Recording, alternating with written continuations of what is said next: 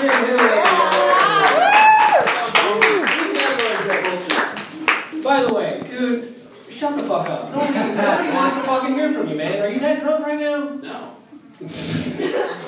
Not at all. Alright, man, like, I, you're having a good time or anything, but just shut the fuck up when people hear. Alright, man, nobody wants to hear you. Keep interrupting, you know what I mean? Just be cool. I know this is gonna fall on deaf ears right now. I know it's not gonna work, and we're gonna have to throw you out at some point, but I'll give you a couple chances, alright? No, I'll, I'll shut the. Thank you very much. I appreciate that. Round of applause for him. Shut the fuck up, everybody. All right. Is uh, Lizzie Scallo here? Lizzie? Lizzie, Lizzie, Lizzie? No? All right. On deck, somebody else. Right now, make a loud for Aaron Trahan, everybody. Guys, you guys, come on.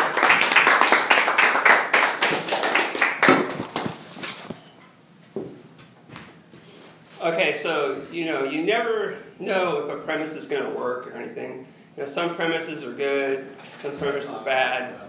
Yeah, I had one premise so bad it killed someone. Maybe this guy. um, yeah, so uh, I, once it killed someone, I, was, I, I just had to stop right there. I, I couldn't even finish the punchline. I mean, if there's too much violence in the world, you know, like if it killed someone the premise, then who knows what the punchline would have done? Well, that went over really well. well, anyway, uh, I'm not a I'm not a uh, fashion expert, but even I know I can't wear a ski mask with two black eyes. You know, because it would fucking hurt putting it over your head. Yeah, I'm not a violent person, so when the fortune teller said I'd never kill on stage, I wasn't surprised. Thing is, that was oddly specific. I mean, would I kill somebody, like, on the street? Or, or maybe, like, in the audience? I would kill someone? I don't. I hope not. So look into that. Yeah, I'm not. Uh, I'm not a geologist, but your mom is so fat that the Earth is flat now. Sorry, you mom. Yeah, I'm not an astrophysicist, but the only thing that attracts people to your mom is her gravity. Wait, I am a computer scientist. This is good. So back when I gotta learn to let people laugh. Oh, uh, I am a computer scientist, so back when they were trying to figure out if the universe was a computer simulation, I asked your mother. You know, because she, when she sat down, she created the Big Bang, so I figured she would know. Okay. Those are new jokes. I did them once before. Uh, maybe I should do some older stuff now.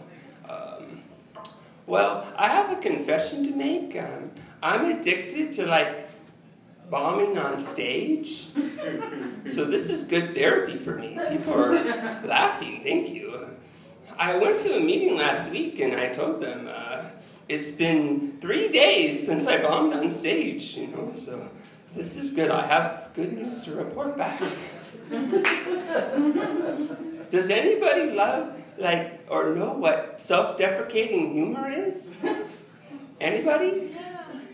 You, you? Oh, great. Can you come up here and explain it to me, please? You're doing great. Oh, thank you. Um, you know, you could, like, come up here with some graphs and, like, a pie chart.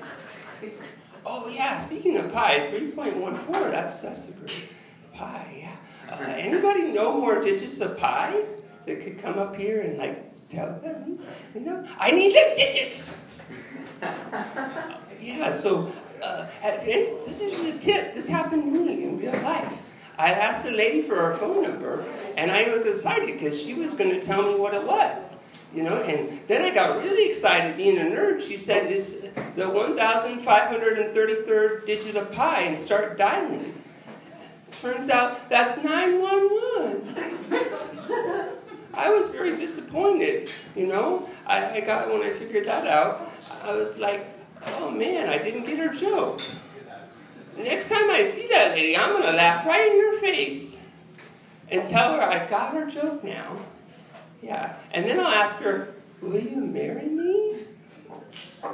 I'll have to report back later. Um, well, I don't know what else to say except my name's Aaron Trahan, and this has been my persuasive speech.